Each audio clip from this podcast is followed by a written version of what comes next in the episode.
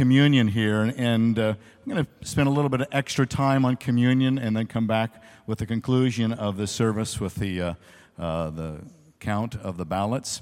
And I wanted to focus for just a moment a little bit more on the bread and then a little bit more on the cup. You know, the bread and cup are those elements that we use, and they symbolize the body of Christ, the blood of Christ. And I want to help put into our hearts and our minds what it means when we focus on the bread, when we focus on the body of Jesus Christ. Communion is remembering the body and the blood of Jesus. It's remembering him. It's not reliving the sacrifice, but it's remembering the sacrifice that was done in our behalf. In the Old Testament, they had multiple sacrifices. They were never enough sacrifices, there was always a repeated sacrifice. And Jesus Christ came and he said, once and for all, this is the sacrifice for you. The first sacrifice is when he was born of a woman, of a Virgin Mary. I was interested by what John Calvin said about the body of Christ. Christ has put on our feelings along with our flesh. And sometimes we don't always think about the reality of being a human being and yet being God Himself. So I'm going to go through a number of scriptures that helps us to understand and helps us to think when we have this bread in our hands and we say, Eat this in remembrance of me. What are we remembering about Jesus, the body, the human? He is fully man. He's not partially man. He is fully man, but a sinless man nevertheless. There are a number of scriptures that helps us to understand what it means to have a human body as God. John says in John 1:14, the word became flesh. The word capitalized because it is his way of saying logos. It is the God who has become flesh for us and dwelt among us, lived amongst us as any other person would, and we saw his glory, glory as the only begotten from the Father, full of grace and truth. So he puts on flesh. He becomes human being. He becomes, Philippians 2 says, he becomes our bondservant for us. And because of that, we see these things about Jesus. That just like us, Jesus becomes tired.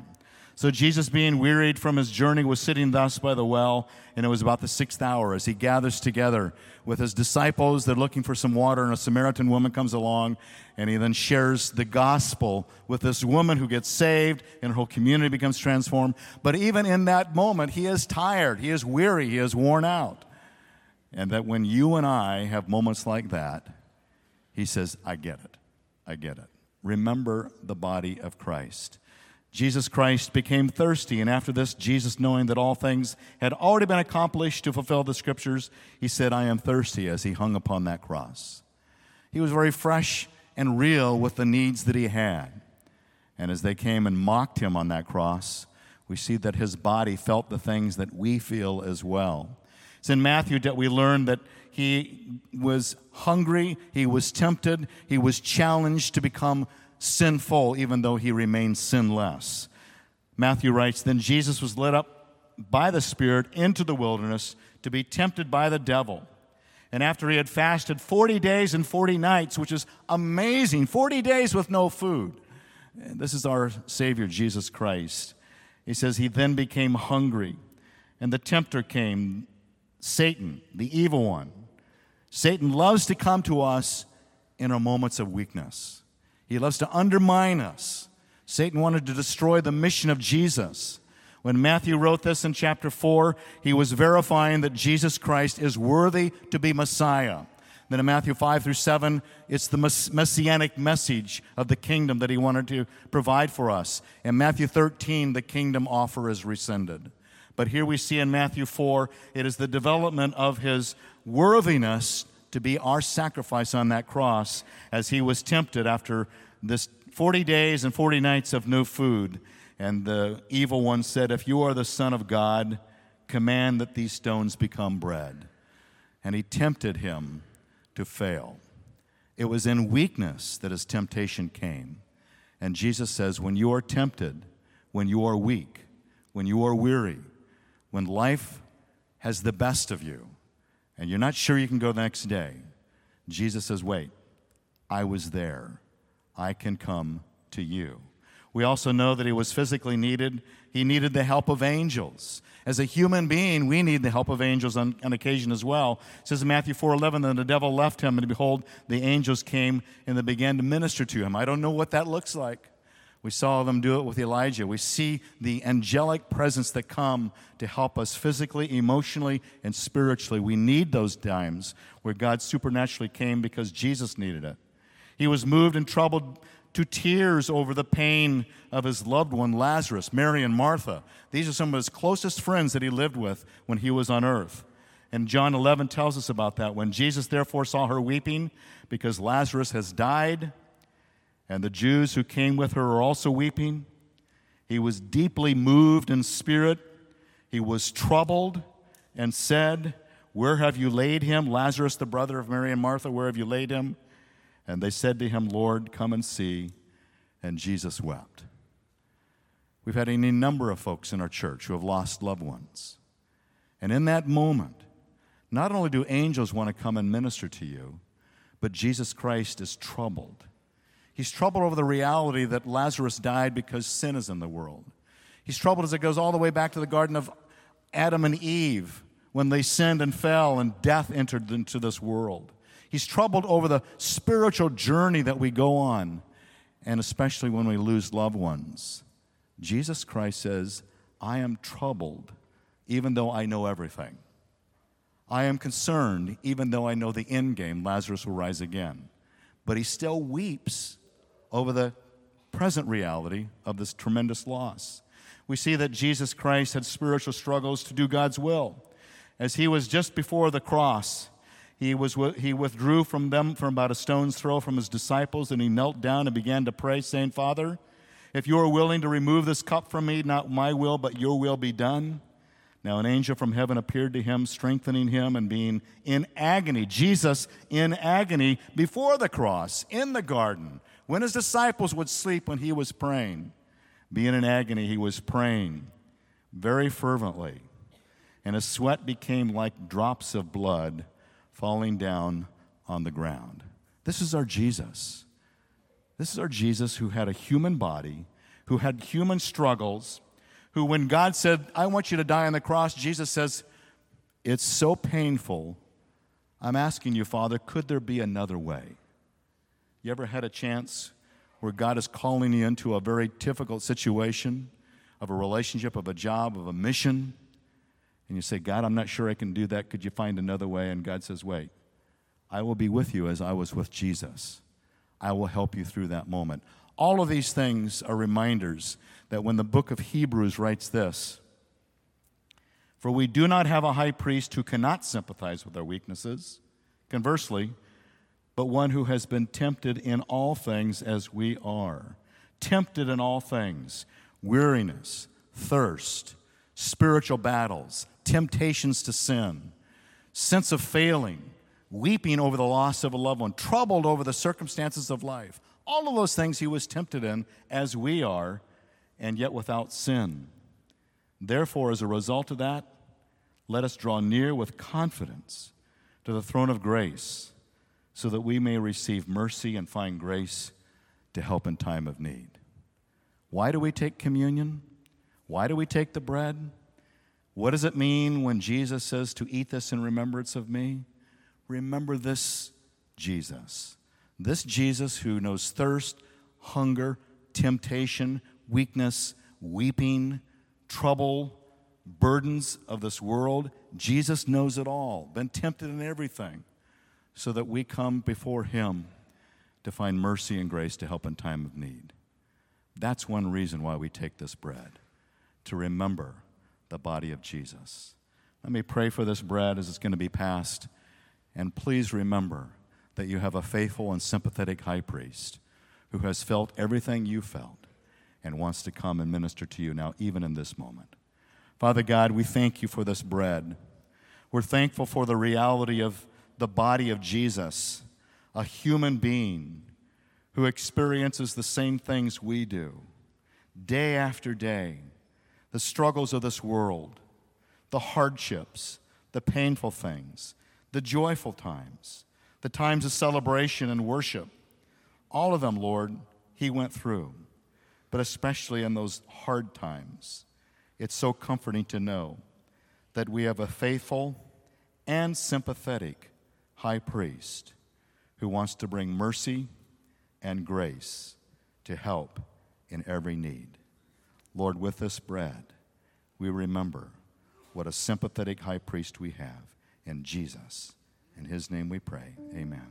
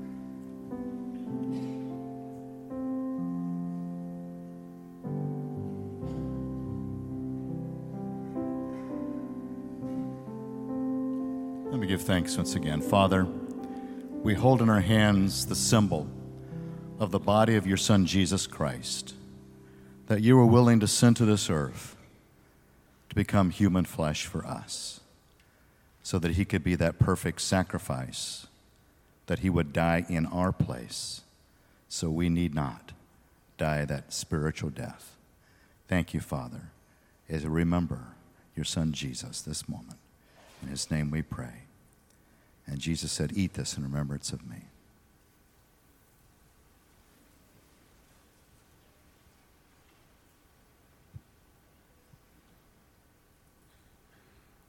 And Jesus commissioned this time of communion in John at that upper room as he gathered his disciples together. And he also then passed after that bread the cup. This cup was special because it symbolizes something very important. It became a new kind of covenant The disciples would have known this, being Old Testament readers from the Torah. In Exodus it said, So Moses took the blood, sprinkled it on the people, and said, Behold, the blood of the covenant which the Lord has made with you in accordance with all these words. It's only time in the Old Testament when blood was splattered across the people to bless them with this new covenant, this Mosaic covenant, this the Ten Commandments and the laws of God, essentially the constitution of the nation of Israel in the Old Testament. And they sacrificed a lamb that there would be blood that would be given. Because God says that's the way we establish a covenant, because blood means sacrifice. And to have a covenant relationship with God requires some form of sacrifice. So in Exodus, when he began this with the Behold the blood of the covenant, Matthew then picks up on this and says, And when he had taken a cup, Jesus did, and had given thanks, he gave it to them, drink from all of it, all of it, you, for this is the blood of the covenant which is poured out for many for the forgiveness of sins. And those Jewish men that had gathered together around that table, surely somewhere in their mind's eye, they remember the priest and the many sacrifices of blood that has been established, going all the way back to that day when Moses established the blood covenant. And now they're beginning to understand that this man that we have followed, he really is the Messiah because he's saying it's his blood, like the Lamb.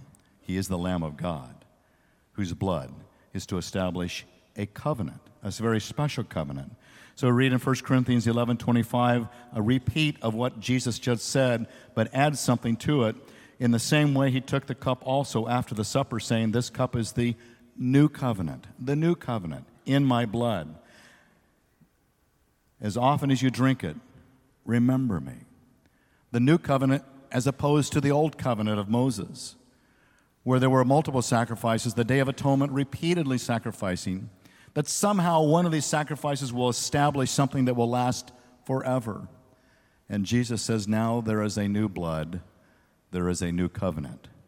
My blood will be a new covenant, not Old Testament laws keeping them, but a new covenant of grace, where once for all my sacrifice is for you. You don't need to repeat it anymore. I want you to remember that, he says. Ephesians describes it in this way In him we have the redemption through his blood, this blood covenant of Christ that gives to us the forgiveness of our trespasses, our sins, every evil thing we've ever done and he does it according to the riches of his grace. His grace never runs out. In John 1, in John 1, as he uh, introduces Jesus as the Lamb of God, he says, He is grace upon grace. There is no end to His grace. And for those of us who have violated the holiness of God, we have sinned in mind and deed, in attitude. Some of our sins are flagrant and awful and ugly and seen by lots of people. Some of our sins are deep within our hearts, and only we know that we have committed those sins. That any of those sins, none too small, none too great, cannot be covered by this blood, that we can be forgiven, and that sin can be sent away permanently. As we take this cup, it's our opportunity to once again reestablish this holiness before God. I love the way Peter describes this blood knowing that you were not redeemed with perishable things, things we do, going to church, getting baptized, communion. None of these things cause to us forgiveness. Perishable things like silver or gold from your futile way of life, inherited from your forefathers. But now, Peter, remembering what Jesus said in an upper room about the blood of his covenant, he says, I want to call it precious blood. It's precious blood, as of a lamb unblemished, sinless in Jesus spotless, the blood of Christ. So as Peter took that blood covenant with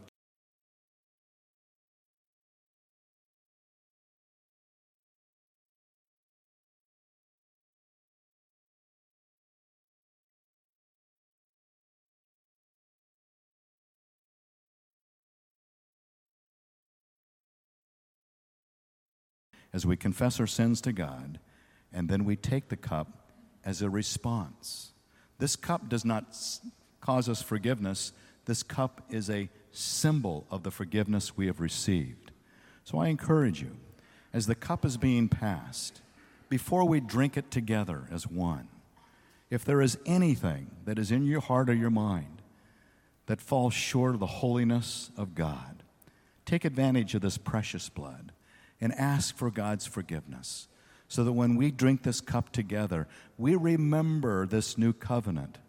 We remember the forgiveness of our sins, and we symbolize it through this cup. God, thank you for this cup. Thank you that Jesus gives to us tangible reminders of the price that Jesus paid on that cross to share his blood with us. Father, as Peter calls it, precious blood. It's hard to think of those two terms together, but the reality of what that blood can do makes us to understand the value so that we can be forgiven, not by perishable things of what we do, working hard, going to church, but God for what Jesus has done for us. So now, Father, we come and remember you. And may each of us, as need be, come before the Savior to receive the gift of His forgiveness so that we take together, remembering forgiven sins of the past. In this name of Jesus we pray. Amen.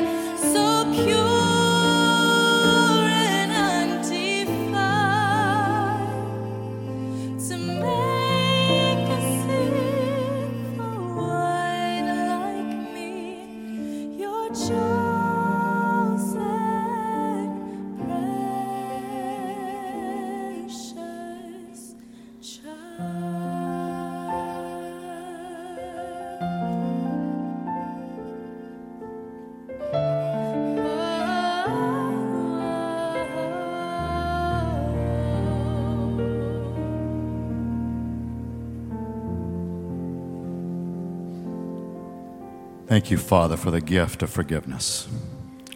God, thank you for the richness of your grace. That your grace never runs out for us, no matter who we are, what we've done. God, thank you that we can remember the sacrifice of the shedding of the blood of Jesus to give us a new covenant, a new relationship that will never last, never, never conclude, or always will last. Help us, Father. Help us to remember that well. Pray it in Jesus' name. And God said, Drink this in remembrance of me.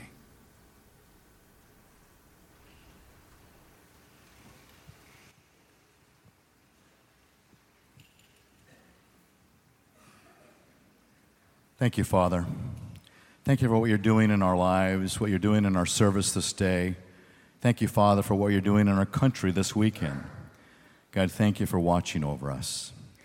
God, that your will would be done in and through us. We humbly submit to you now. In Jesus' name we pray. Amen.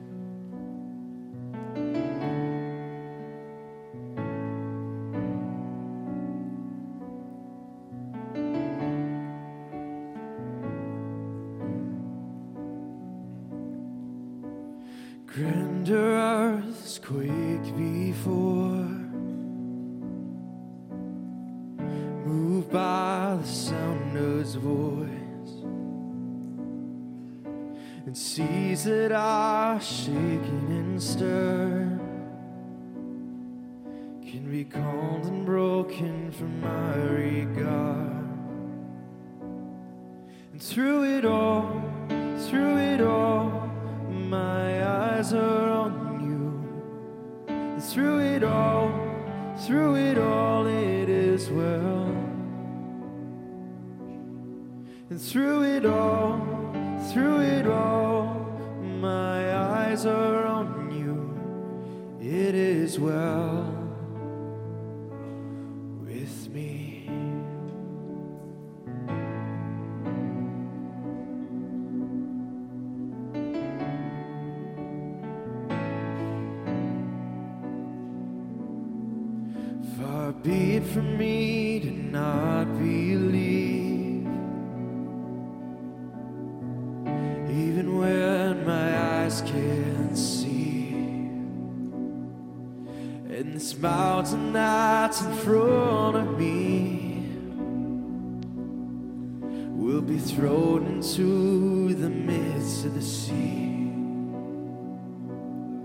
And through it all, through it all, my eyes are on you.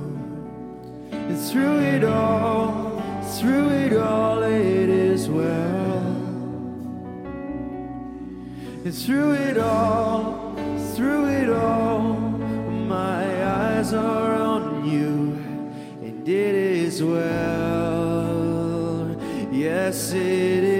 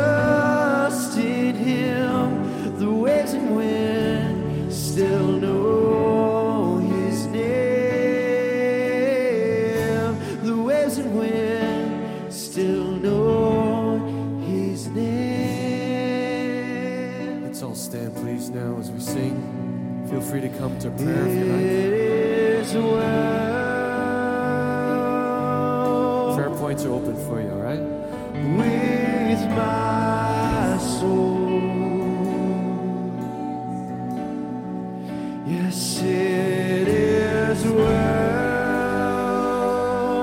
We lift our voice with my soul.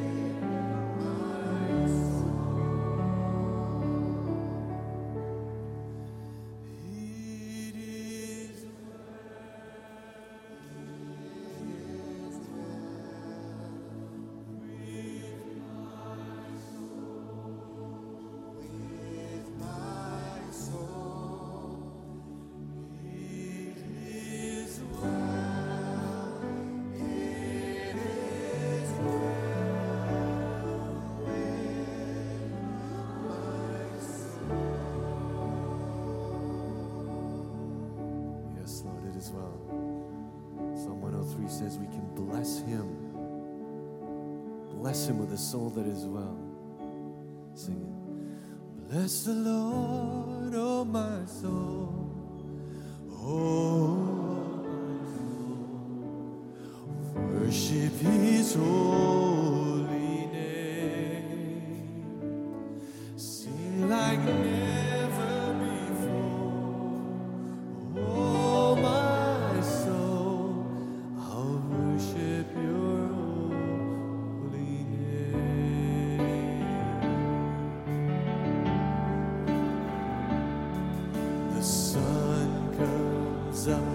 It's a new day, darling.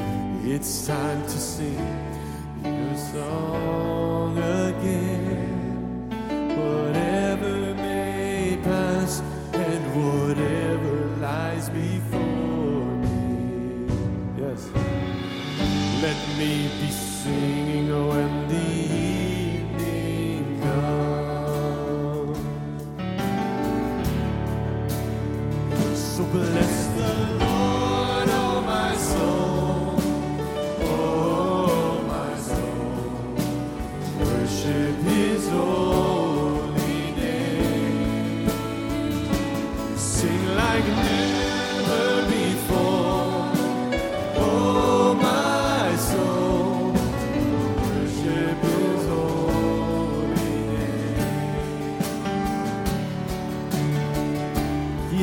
your love.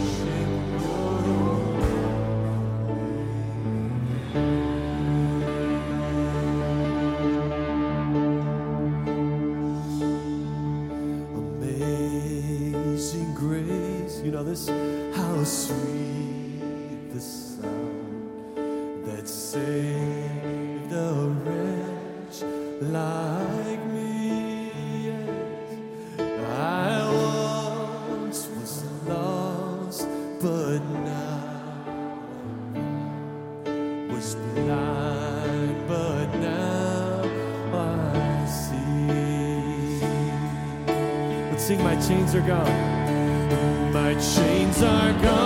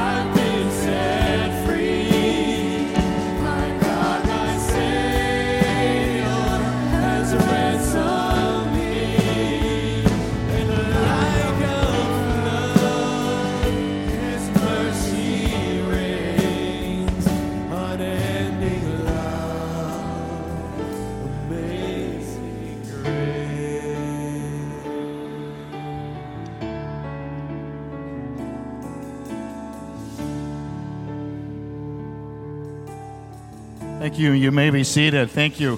So great to hear your voices. One of the reasons that Joy and I love sitting up front here is to hear behind us the voices of praise and these wonderful hymns. And so we thank you for that. Great to worship together on a one service Sunday like this. Mr. Chairman, we have uh, understood that the ballots have been counted. Would you give us the outcome? They have been counted, yes. Nearly a thousand votes were cast, and the membership voted 80% to affirm the recommendation of the elders.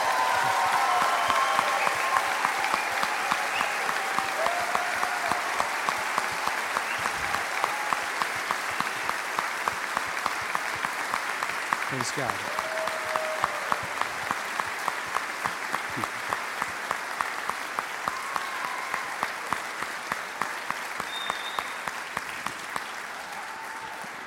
Thank you for voting. Thank you for listening to God. Thank you for praying and seeking Him and voting as He led you, which is wonderful.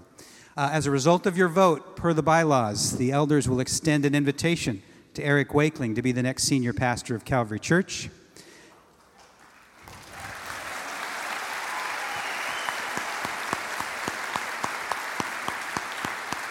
And, and that was not B starting that clap back there. She, she's sitting up here, so that was just somebody else. So we're thankful. And on uh, February 4th of 2018 uh, was when we will schedule an installation service for Eric. So we will work on the transition between now and then, and that is the plan. That's Super Bowl Sunday. So it's super for a variety of reasons. Yeah. And that's all I have for today.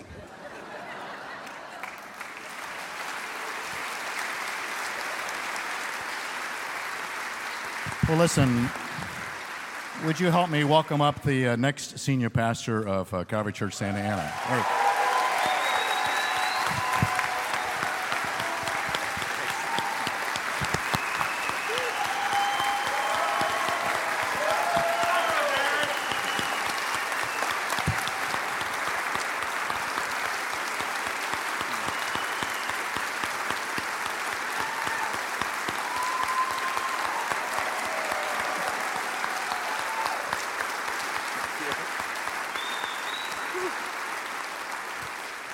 Thank you. Please, please sit down.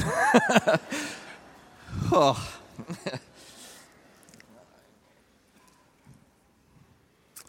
well, I am. Uh, I'm a pretty emotional guy, so this is an emotional moment. I am humbled and honored to receive this call. And it is uh, with a recognition of the depth and weight of this role and the importance that it is that I accept the role of senior pastor here at Calvary Church of Santa Ana. Thank you.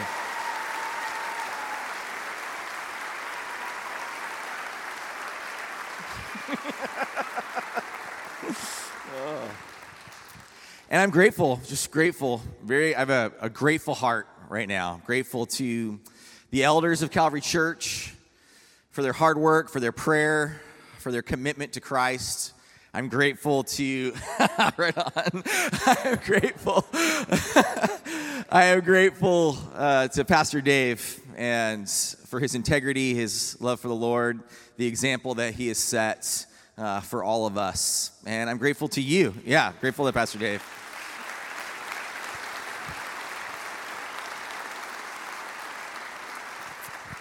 I'm grateful to all of you, the congregation of Calvary Church, for your prayers, for your commitment to this process, for the way that you have entered in, the way that you have sought the Lord, and the way uh, you've asked questions and, and been committed to all of this. So I'm grateful to this congregation. And, and I will say that we are one church body, we are a church family together, and we are united under Christ. And I will say that whether you voted yes or whether you voted no, we are one church family. And that I am called by God to be the pastor of this church. Whatever you voted, whether you're young, whether you're old, whether you're kind of like me, somewhere in between, whatever culture you might be, whatever language you might speak, that I am called to be the pastor of Calvary Church for everyone. And I want to be your pastor. And I believe that we are truly one church family because we are under Christ. That Jesus is the chief shepherd. Amen. Amen.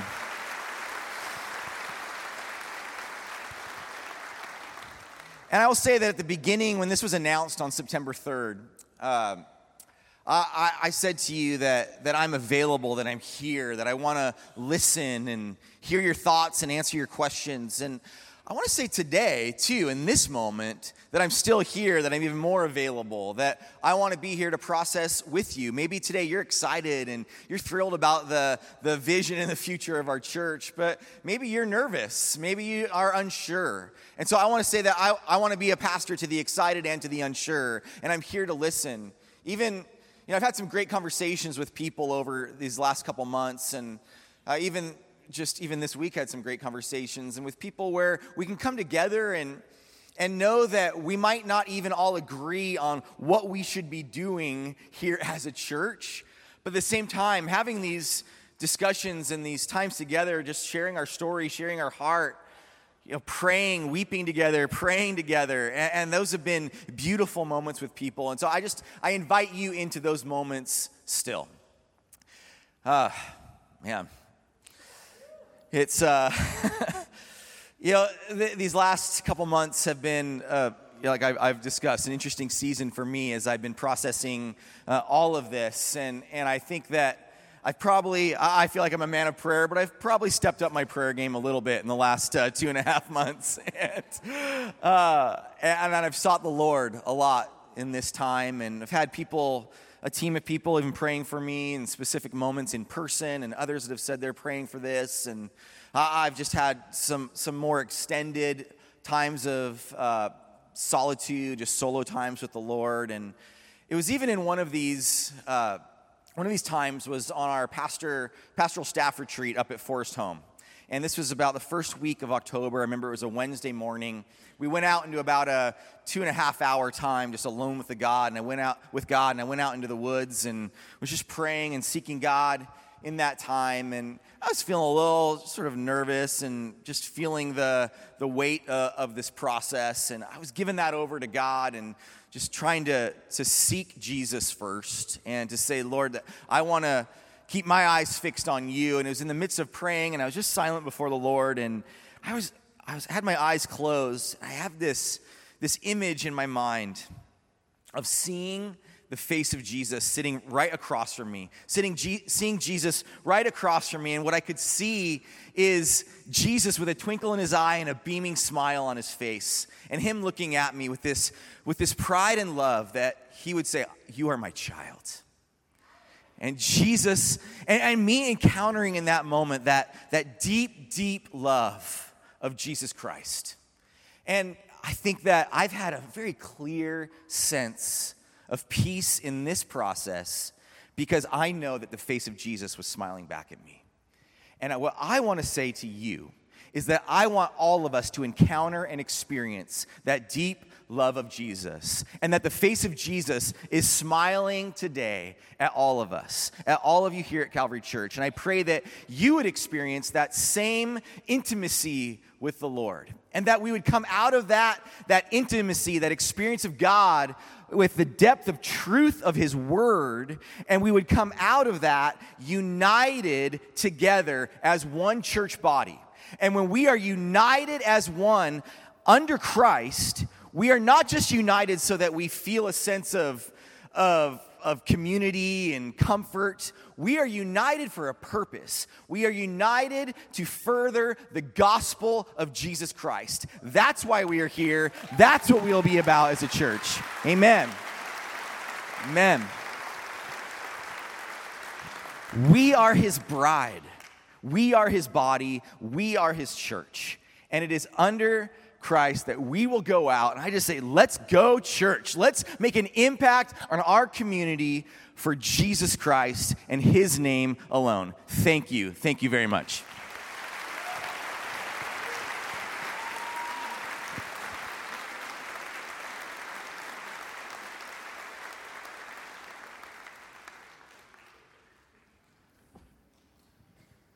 I had to refer to the script, see what's.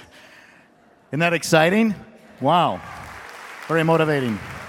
want to see Christ.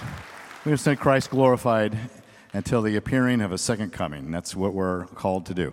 All the elders are going to come up. I think we're going to have a time of prayer, and for Eric and B, I think is going to come up as well. So we want the elders to come and pray over uh, Eric and B and the calling that is theirs. It's an awesome, awesome calling, awesome responsibility, and uh, we know that he and B and all of us need the supported prayers of godly leaders and godly people like yourselves to surround and support. So we're going to invite uh, Norm and Rick, right? Okay. All right, join me in prayer. Dear Heavenly Father, we just uh, are so grateful, Lord, that you. Uh, you watch over us every day. You watch over Calvary Church. Lord, you have been so faithful to Calvary Church over the past 85 years. And Lord, we are so excited, looking forward to what you're going to do here in the future, Lord. But Lord, I just uh, I thank you for both Dave and Eric, two men uh, who have been and continue to be faithful servants to you, that have listened to your calling, Lord, and responded. So thank you for Dave for his 22 plus years here leading us at Calvary. Lord, thank you for speaking through him to us. We just pray for Dave and for Joy, Lord, that you would uh, just give them peace and wisdom as uh, Dave has still much to, to do here at Calvary, much to teach us. And also for Eric and B, Lord, we just thank you for them. They are such gracious people. And Lord, I just pray that you would continue to give Eric wisdom. You called him, he listened to your call, Lord, and he's here now to lead us. So we just pray that you put your word on his heart so that he can impart that to us, Lord. Lord, again, thank you. Thank you for all of the folks that you've assembled here at Calvary that work so hard to serve you and to serve our faithful con- congregation, Lord. So, Lord, we just, uh, again, praise you for today. We praise you that you are the senior pastor and that you've now enlisted Eric to serve you, Lord, and to help us understand how much you love us and what you want us to do here. So thank you for that, Lord. In your name we pray. Amen.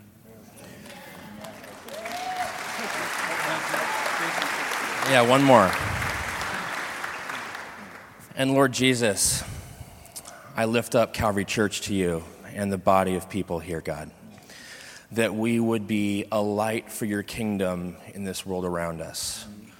In our work, in our schools, in our home, God. And that the worship that we do here, God, is just preparation for what we're doing in front of the world.